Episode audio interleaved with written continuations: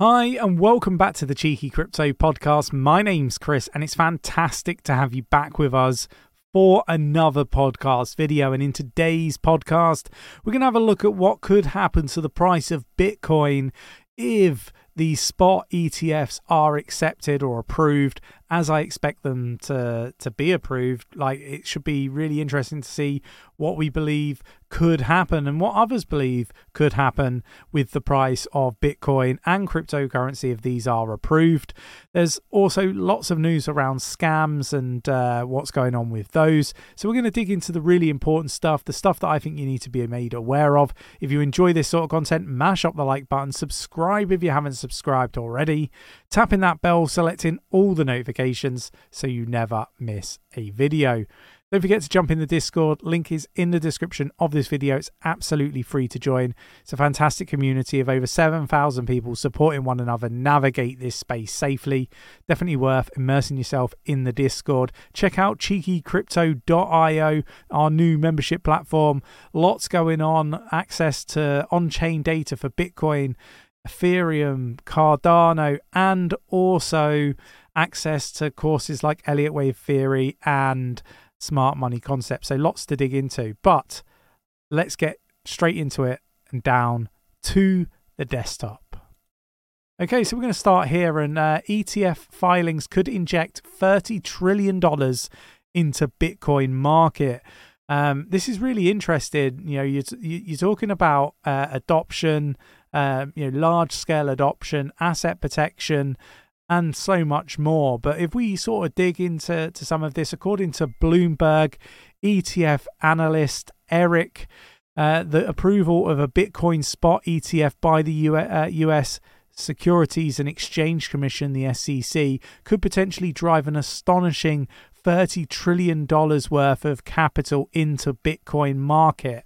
Um, this substantial um, sum represents a vast amount of assets under management by financial advisors in the United States who are eager to gain exposure to Bitcoin through a regulated exchange traded fund. So look, there's there's a lot you know to to unpick when it comes to this, and I've kind of said something similar in the respect that I am expecting some huge amounts of money to come in. But it's not just what's being uh, cited in that article. I think the likes of pensions are also going to have some exposure to cryptocurrency, and it's not going to need an awful lot. There's an awful lot of assets under management in pensions as well. So, look, I think that this could be really, really positive for crypto. Uh, but I do think it's going to take some time, so it isn't something that's going to happen overnight. We've got Gary Gensler won't rescue himself from crypto cases despite widespread hatred in the crypto community around you know the SEC and Gary Gensler. He says he's uh, well aware of his ethical responsibilities. This is because you know there has been some stuff that's you know been aired recently saying that they feel that you know the SEC has failed under his leadership and uh, you know has failed investors and like this is something that I completely agree with. I think that you know it's something that is not being talked about enough. They failed against all of their mission statements. Um, so look, I, I am not expecting um, Gary to to step down uh, unless he's forced to step down. I am expecting him to be forced out of that job.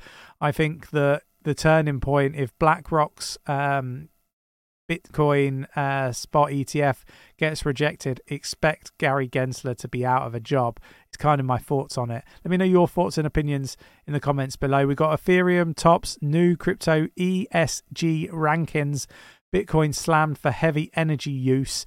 And again, this is saying that basically Ethereum is like one of the most uh, eco-friendly chains uh, now that obviously they're you know gone to to staking from proof of work. You've also got Solana, followed by Cardano, and then Binance coins, so BNB. Aptos, Polkadot, and so on, right? So, yeah, look, interesting report. I'll share it in the Discord for you to read through at your leisure. We got Binance Labs investing in uh, gaming firms, and uh, this is the the VC arm. Again, really interesting stuff. Um, not something that I'm that interested in, but you know, Binance investing it, big investment um, from them in this particular project. Again, I will share it in the Discord for you to read through at your leisure. We got Elon Musk's new Chat GPT competitor boost AI uh, related crypto tokens.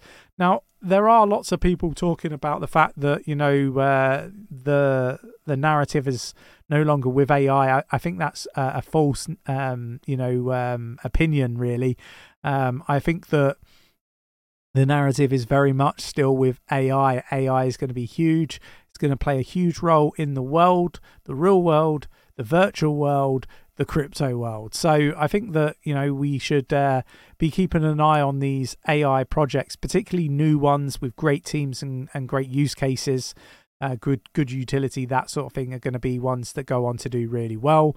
We've got crypto scams are down 77%, but this exploit is making a huge comeback. Attackers of this kind, um, you know, basically they're, they're, they're big game hunting large scale organizations with deep pockets to extract the money uh, or the most amount of money as possible out of firms. And a lot of this is the um, the ransomware stuff, right? So we're seeing huge amounts of ransomware scams and, and all that sort of stuff. But it's good that scams are down 77%. There are a lot of things going on that, you know, uh, companies are doing to, to combat them now and doing a better job. Not a brilliant job, but a better job. Um, but what I would say is, you know, we are still seeing lots of discords being uh, hacked and stuff like that recently. So be aware of that sort of stuff. Another big news article we've got Telegram merchants gain access to in app crypto payments for the first time.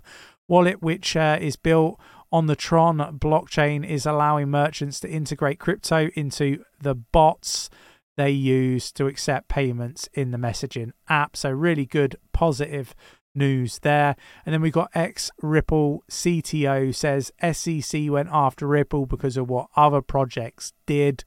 And a, you know, really interesting article. Um, you know, talking about ICOs and that sort of stuff.